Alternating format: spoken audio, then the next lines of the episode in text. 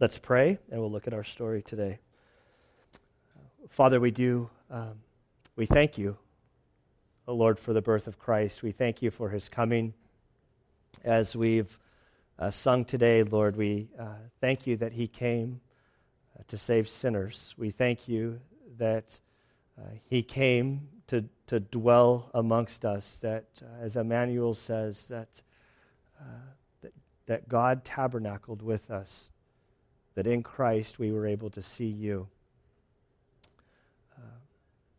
We thank you for his example, for his life, ultimately for the cross, where he was sacrificed as the perfect sacrifice, as the Lamb of God, and that in him we can have life, and in him we have joy, and we celebrate, and we give thanks that we've been reconciled to you through him.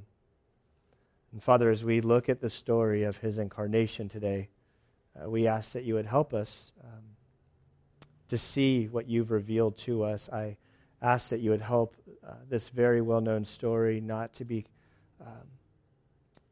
routine to us, but that we would really consider that which has been recorded for us in this passage.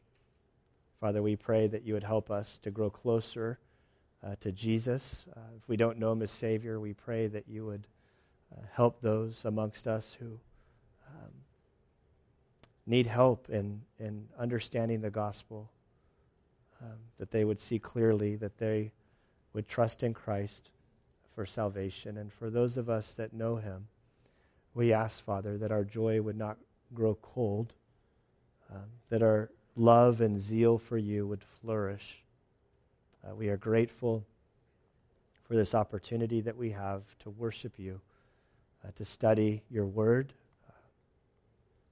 without fear and in peace. And so, Lord, we pray that you'd make the most of our time with each other right now. And it's in Christ's good name we pray. Amen. Amen. Matthew chapter 1, verse 18. Now the birth of Jesus Christ was as follows. When his mother Mary had been betrothed to Joseph, before they came together, she was found to be with child by the Holy Spirit. And Joseph, her husband, being a righteous man and not wanting to disgrace her, planned to send her away secretly. But when he had considered this, behold, an angel of the Lord appeared to him in a dream, saying, Joseph, son of David, do not be afraid to take Mary as your wife, for the child who has been conceived in her is of the Holy Spirit.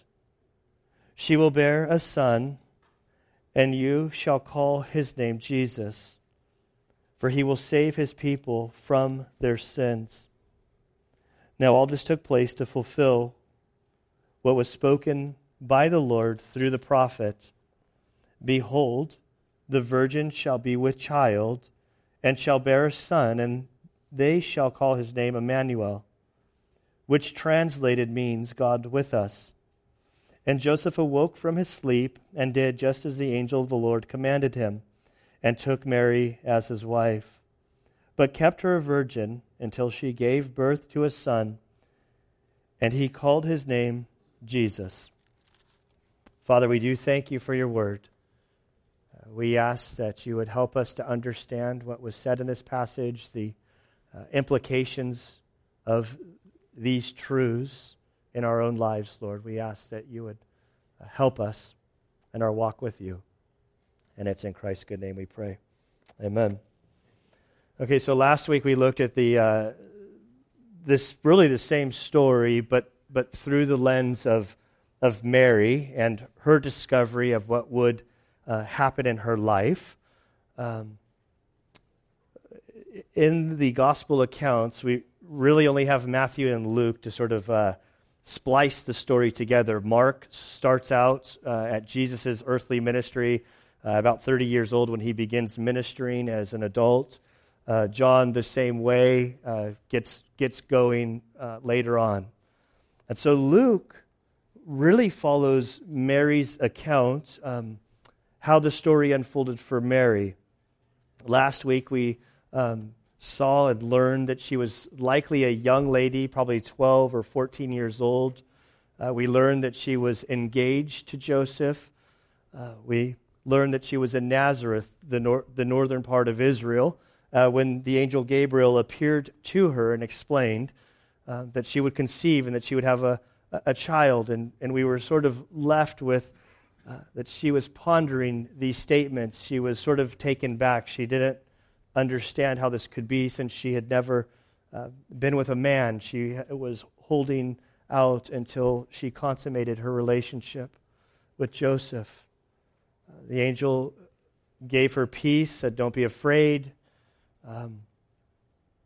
to give you assurance of the things I'm speaking of. You have a relative, Elizabeth, who's in the southern part of Israel, who's a much older lady, who is barren."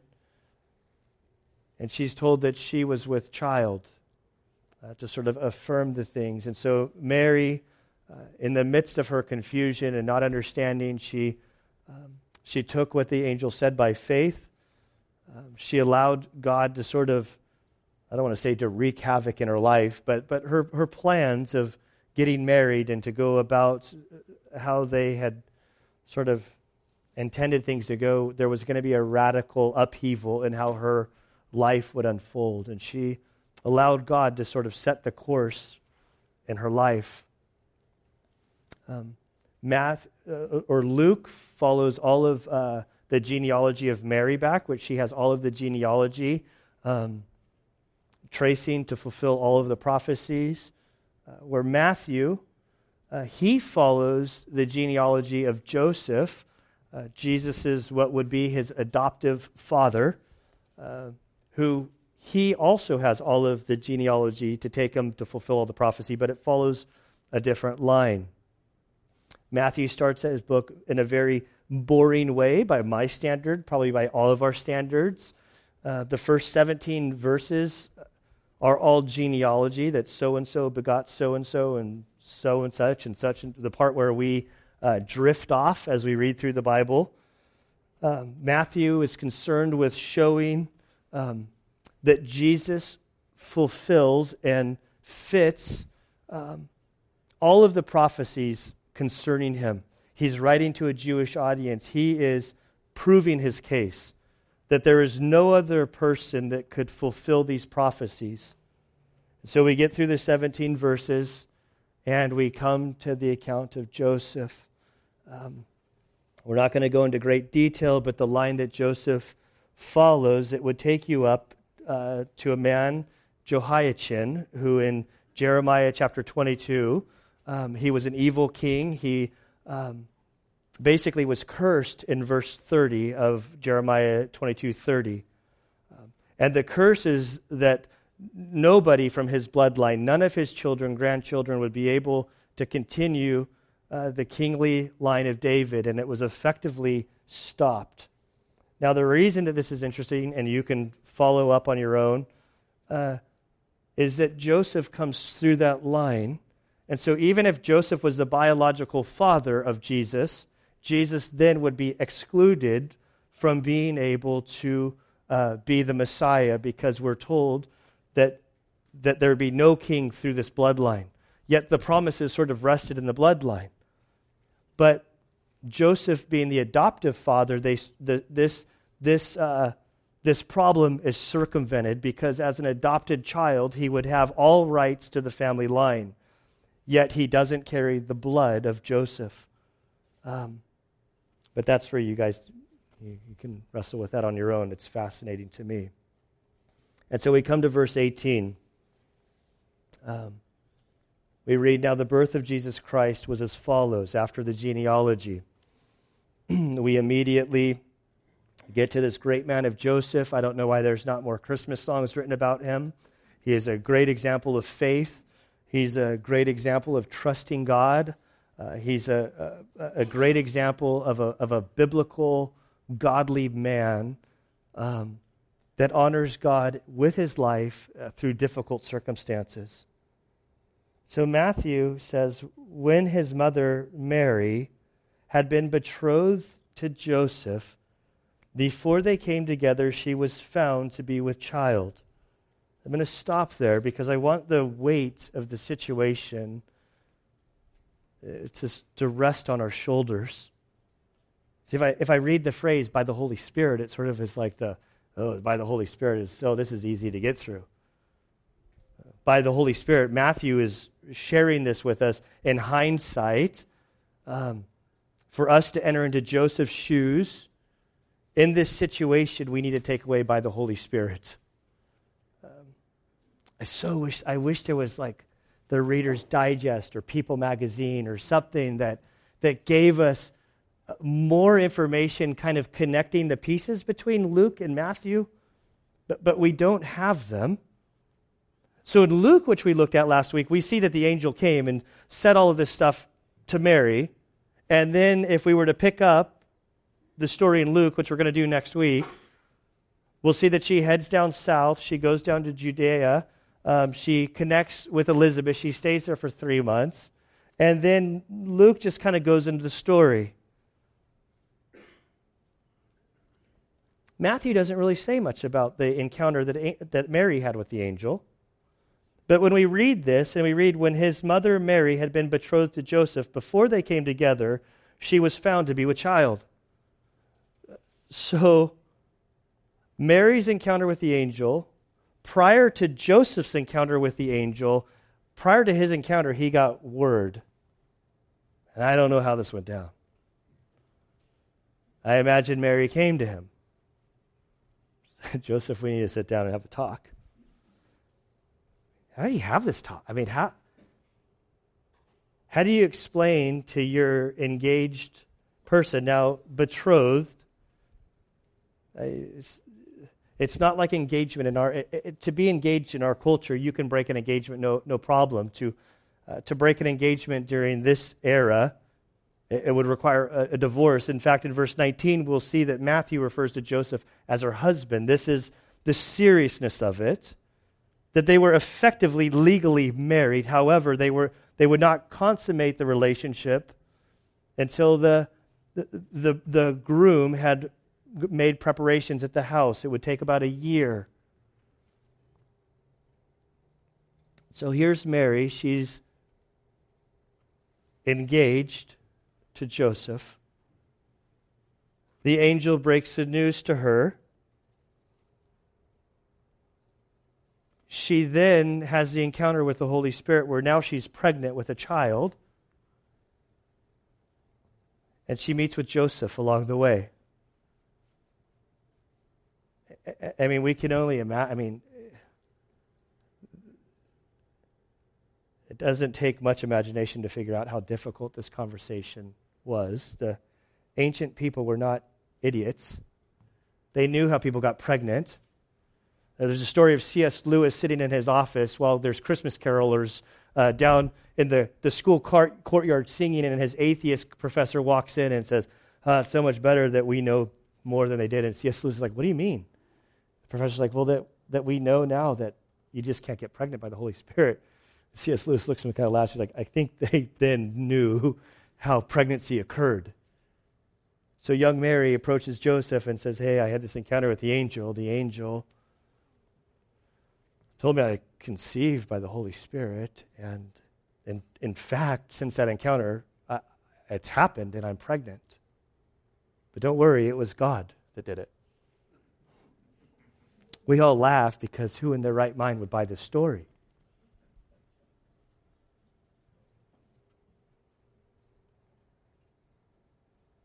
Joseph is his whole encounter is a guy who's extremely stressed out, who's tossing and turning in his sleep or trying to sleep, trying to figure out what to do, because there are no easy answers. This story always reminds me, you know, I feel my wedding ring jiggling around on my finger right now, and this time of year, Ann and I got engaged in October 16 years ago. We were married in February, so Christmas always falls in that window of reflection. That engagement, there's excitement there. There's excitement, anticipation, especially when you do things God's way. And I remember it was about this time, you know, if we got engaged in October, by the time December rolled around, I owned this wedding ring. Like, you know, they don't just appear. So we'd gone to the jewelry store. I said, I want that one. I bought the wedding ring, and this sat in my apartment. And I remember being in that little apartment kind of in the afternoon, all alone, kind of, well, that just feels like an annoying piece of jewelry I got to wear. I didn't really wear jewelry before I got married. And I'm like, one day I'm going to put that on, like, I'll be married. I'd slip it off. I said, well, it doesn't feel like, what? One day in a couple weeks, I'm going to do this, and it's going to mean I'm married. And the whole idea, just like a ping pong ball bouncing around, the excitement of it, like, you know, before you're married, oh, how many kids? Well, I think we'll be married like 2 years, 6 months, and 3.5 weeks, and on that, then we'll have our first child, and it's going to be a boy, and then we'll be married another 3 years, and then we'll have a second child, and that one will be a girl. That would be good. You know, you kind of, in your mind, you map it all out like you have any control over any of this stuff. But I'm trying, like, Joseph would have been super excited. He's effectively married, but waiting to consummate the relationship. So he's at home, likely building onto his family's property, like getting the house all set up, all excited. And then Mary delivers this news. There's nothing this guy can do to he's going to be viewed as a fool regardless. He stays with her. He's either going to be viewed that they had inappropriate relationships and they had this child basically out of wedlock, or he's going to be the fool in town that believes the one lady in history who was miraculously had a child, and this fool believes it. He breaks off the engagement, which means that they had to go get a divorce, and now he's the divorce guy in town, that his family's name is shamed. He loves Mary, and Mary can get in a whole lot of trouble. Like the weight of the Mosaic law on this, that if Joseph wanted to, she could have severe punishment poured out upon her. But all we have, I mean, when his mother Mary had been betrothed to Joseph, before they came together, she was found to be a child. That's all we got. I wish there was more. Matthew inserts by the Holy Spirit, of course. We know the story. Mary didn't do anything inappropriate. We know the story to be true. That doesn't mean that Joseph, at this point, believed or understood. So in verse 19 we read, "And Joseph, her husband, being a righteous man and not wanting to disgrace her, planned to send her away secretly." So there, as I already mentioned, we see that he's identified as her husband to show the severity of what engagement meant during that time frame. We learn about his struggle. We learn about him as an individual. The first thing the Scripture says about him is that he was a righteous man. I can think of no greater compliment than to be described as a righteous man.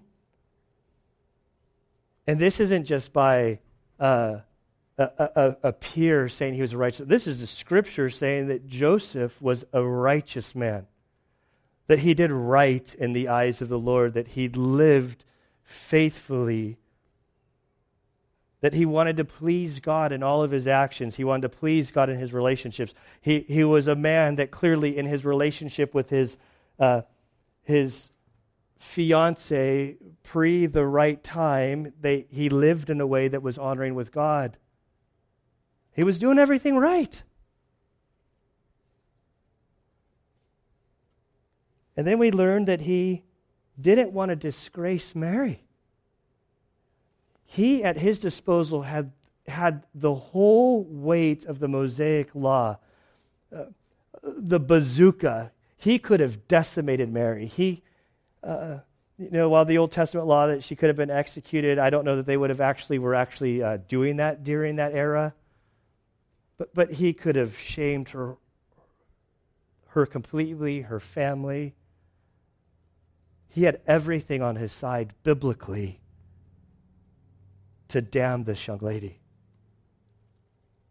But we see as he wrestled with God as he's trying to sleep, that he's a righteous man, and in his righteousness, we see that he doesn't want to disgrace her, so he's trying to come up with a plan like, how do I get out of this and preserve my family name, to preserve the reputation of Mary? Like, and so he comes up with his plan to basically send her away.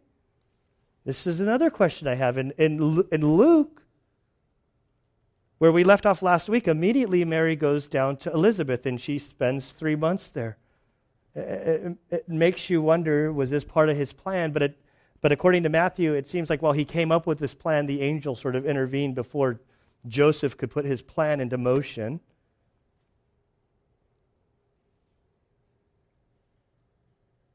When I look at Joseph and I look at this story, the first thing that I learned from Joseph, not only just in his righteousness, but in his righteousness, one of the lessons I learned in why he's described as a righteous man, is that while he had the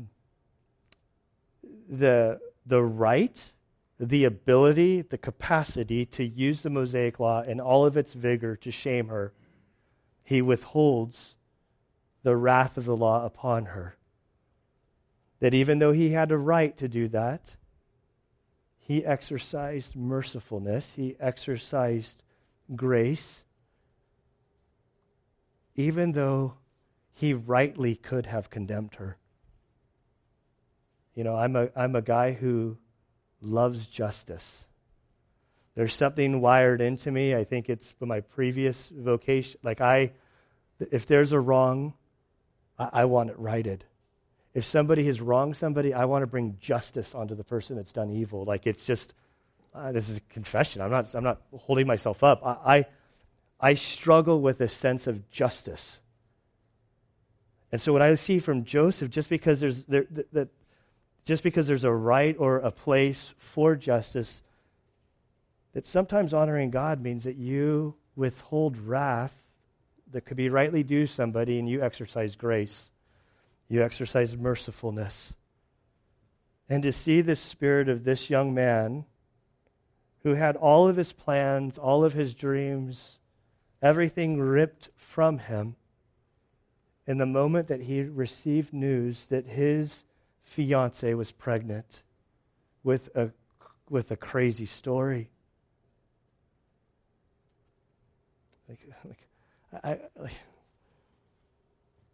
Can you imagine? I mean, I keep thinking, can you imagine? Like if your fiance told you that she got pregnant by God, like who would believe that? Like no matter how nice, how you might want to believe it with everything, I would have a hard time. And so he's come up with this plan. And as he's come up with his plan to send her away secretly, discreetly, to preserve her reputation, we see that God sent this angel in verse 20. But when he considered this, behold, an angel of the Lord appeared to him in a dream. Now, we don't know who this angel is up to this point. We've seen that the angel Gabriel has made the appearance to Elizabeth and her husband concerning the birth of to the husband, Zacharias, concerning the birth of John the Baptist. We see that angel Gabriel made his appearance to Mary concerning Christ's coming. I can't say that it's the angel Gabriel, but it seems like reasonable that it could be the angel Gabriel, but I don't think that really matters. So this angel appears to him in a dream, which if he's dreaming, he's sleeping. I see this as a sleep that's the poor guy's tossing and turning, you know, and you want to sleep, but you can't sleep. And then even when you are asleep, you're actually dreaming about the stress that's what you're stressed out about before you went up. So you can't really tell the difference between sleep and awake, but he's asleep. Excuse me. And as the angel appears to him, there's a few facts that are revealed to Joseph by the angel. I imagine that everything that was revealed to him was confirmation of the story that Mary had told him. Behold, an angel of the Lord, verse 20, appeared to him in a dream, saying, Joseph, son of David, do not be afraid. Now, notice, it's not with Mary, it was don't be afraid of my appearance. Don't be afraid that I'm here speaking to you. Look at what Joseph is. He says, don't be afraid to take Mary as your wife.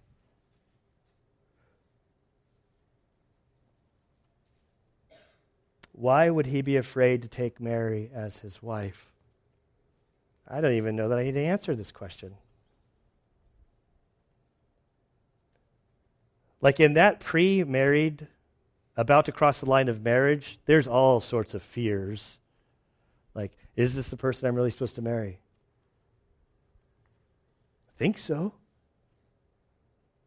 I mean, given the perfect situation, there's like, it's a commitment that's for the rest of your life. And so when you make these vows, you're committing to something. And it's like, is this the right thing? Now throw in there that this person that you have decided to give your life to and to spend the rest suddenly appears to you and says she's pregnant and it's of God. I would be really fearful of, as a pastor that does a lot of premarital counseling, if I had a young couple that there's a girl who's pregnant by God and there's a young man who loves God and has been walking with Jesus his whole life, my counsel to him would be like, you might not want to yoke your life with this person because they might be crazy. At best case scenario, the best case is they're crazy and they literally think that God did this to them. At worst case, this is adultery before, like, and there's no greater violation of trust than infidelity within the union of marriage.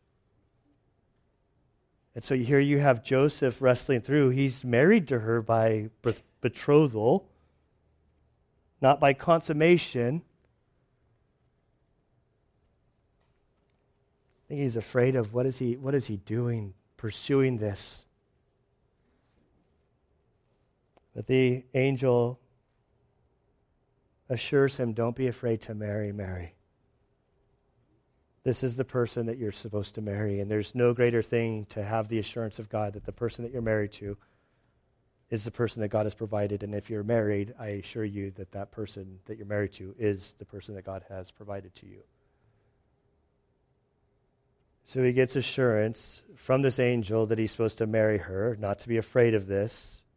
The angel then expands and says the child who has been conceived in her is of the Holy Spirit. I can only imagine this poor guy in the whirlwind of his thoughts. It's like, this sounds like the same story she told. Am I dreaming? Like, I've never encountered an angel as far as I'm aware of. But if I was asleep and I had a dream and an angel came and told me all this stuff, I kind of would think I'm going crazy this whole story. There's no evidence of this. Joseph, I think realizes who he's encountered. And the angel says that is, as Mary says, this child that she's carrying is of God. And she, in essence, is carrying the promised Messiah. She wasn't unfaithful to you.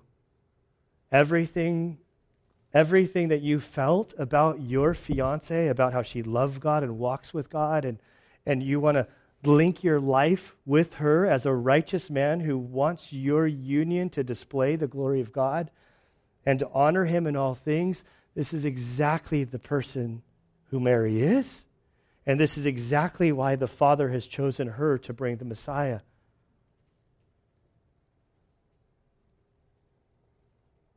In verse 21, she will bear a son, and you shall call his name Jesus. And he says the reason that he'll be named Jesus is because it's the name that aligns with his mission statement, his purpose of coming. You shall call his name Jesus, for he will save his people from their sins. In 1 Timothy 1:15, the Apostle Paul, as he writes Timothy, and he's encouraging this young pastor in leading the church. There are certain truths that he wants him to cling to.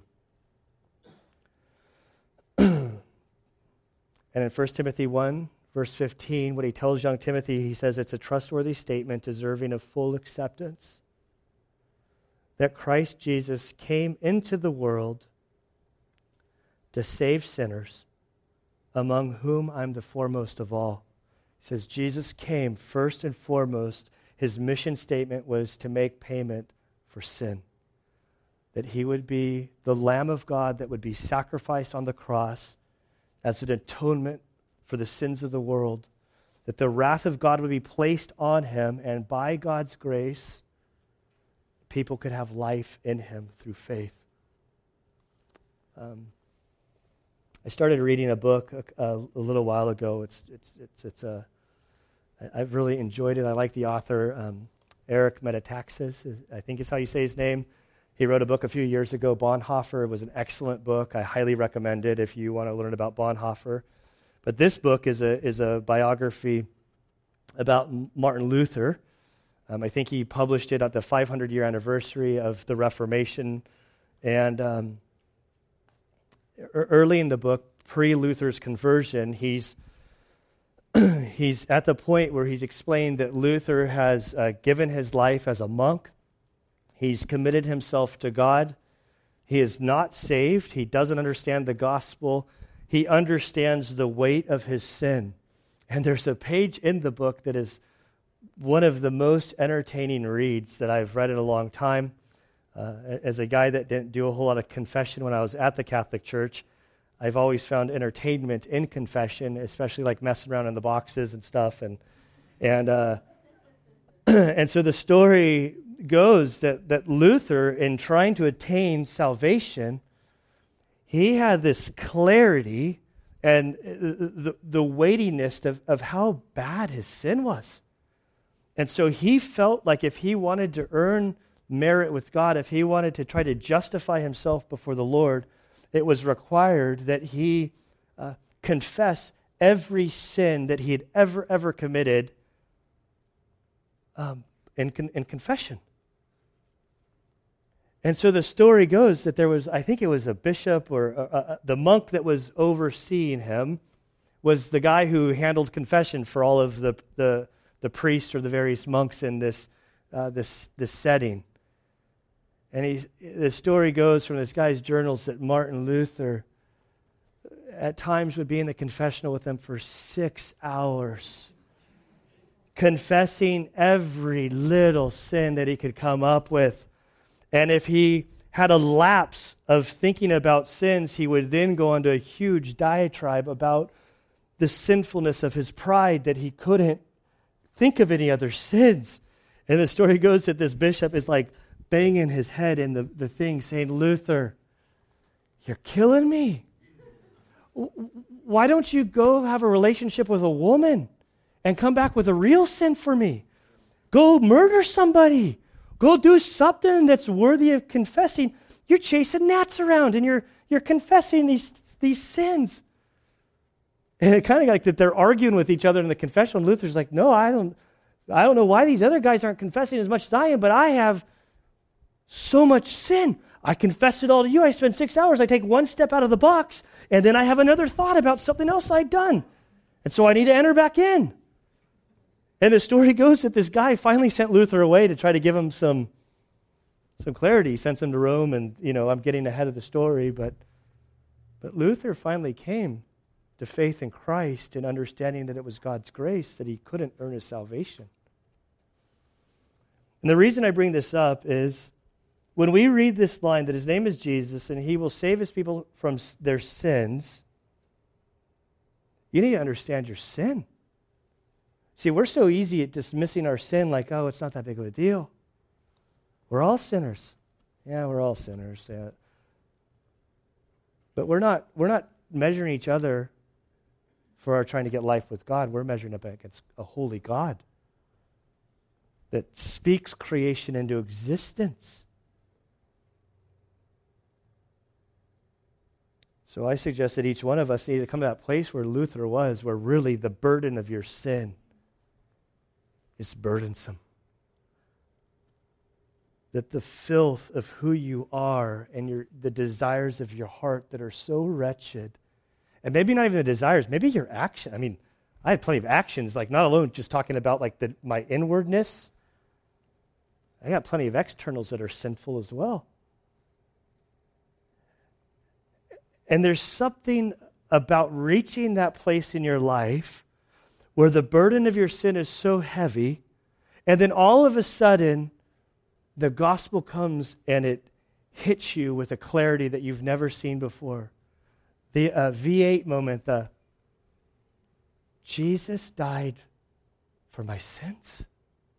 That there's nothing I can do, that all I have to, that I believe, that I trust in this message that the Bible says. And we're told from the Scriptures that at the moment of belief that the Spirit of God indwells you. And that you have salvation. That you're no longer an enemy of God, but that you have life in Him. And when you experience this life transforming gospel, it results in joy. That's why Christmas is so joyful. Like right now it's all about secularism and buying and selling gifts, and don't get me wrong, don't put me up on a pedestal. Like I love Elvis, his Christmas CD. I love watching Elf every year. I love Christmas. But the reality of what Christmas represents is the incarnation of Christ, not his origin, because he always existed in eternity past. His birth is when he stepped out of heaven and he took on flesh. And that he would live his life perfectly so that when he went to the cross, he was a worthy sacrifice that could make atonement for our sins. And at this point, Matthew pauses in verses 22 and 23. Is it go to 24? No, the next two verses, Matthew pauses and he adds a parenthetical statement to point out to his readers hundreds and thousands of years of prophecy concerning this Messiah that would come.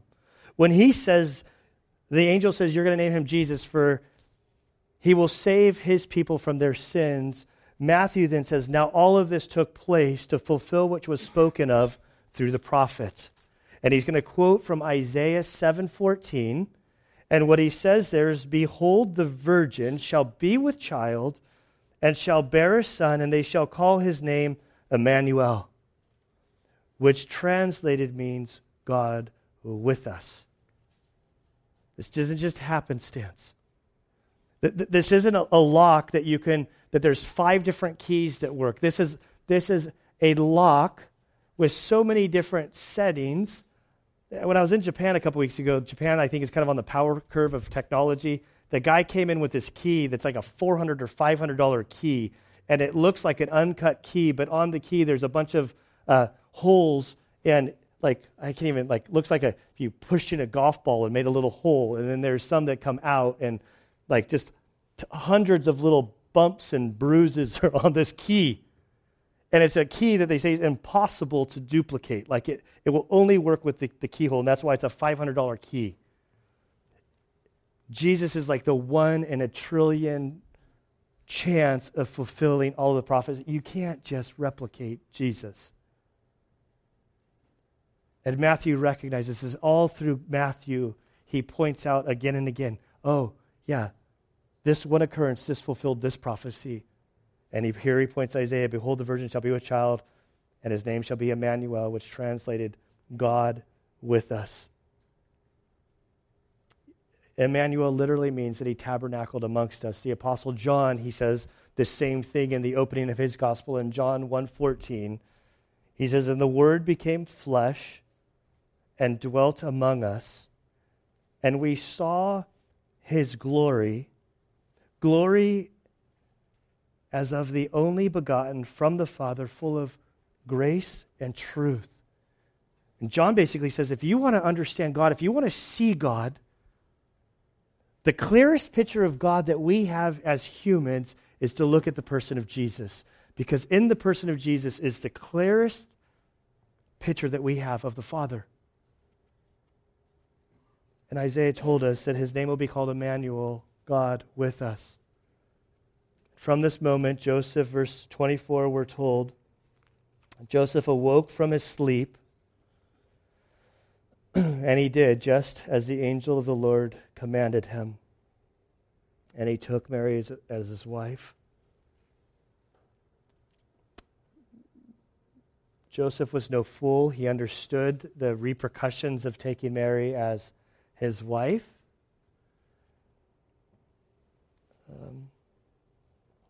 We see in verse 25, but he kept her virgin until she gave birth to a son.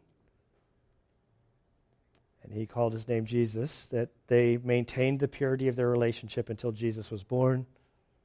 Not to beat a dead horse, but the Bible makes it very clear that Mary was not a perpetual virgin.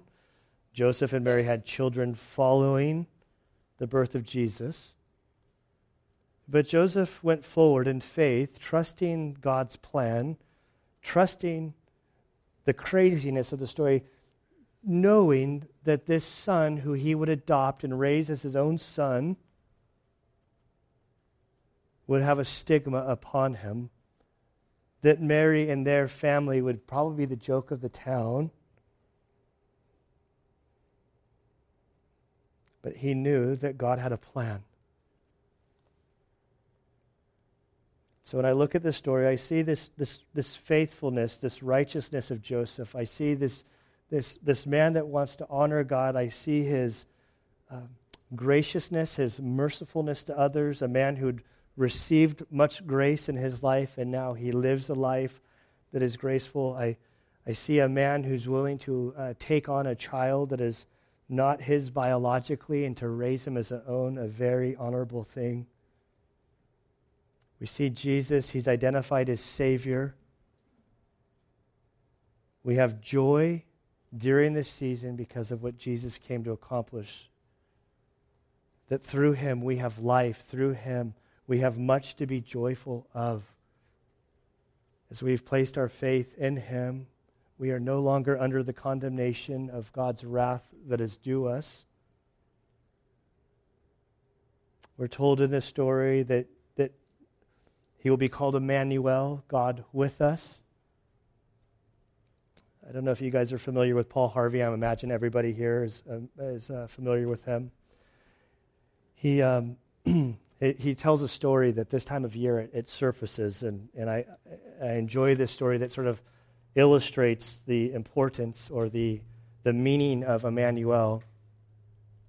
Radio commentator Paul Harvey tells of a man who did not believe that God had taken human flesh in the person of Jesus.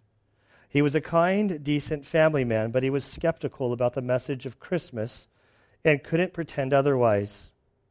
So on Christmas Eve, he told his wife that he was not going to church with her and the children because he just couldn't believe. So they went without him. Shortly after the family left, snow began to fall. As he sat in his fireside chair reading the paper, he was startled by a thudding sound against the house, then another, and then another. At first, he thought someone must be throwing snowballs against the living room window. But when he went to investigate, he found a flock of birds huddled miserably in the snow. They had been caught in the storm, and in a desperate search for shelter, had tried to fly through his window. He didn't want to leave the poor creatures there to freeze.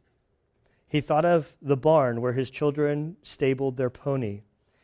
He put on his coat and boots and trampled through the deepening snow to the barn. He opened the door wide and turned on the light, but the birds didn't come in. He went back to the house and got some breadcrumbs and sprinkled a path to the barn, but the cold creatures ignored the food and continued to flop around helplessly in the snow. He tried catching them and shooing them into the barn, but they scattered in every direction, frightened by his well-meaning actions. As he puzzled over how he could help save these frightened creatures from sure death, the thought struck him.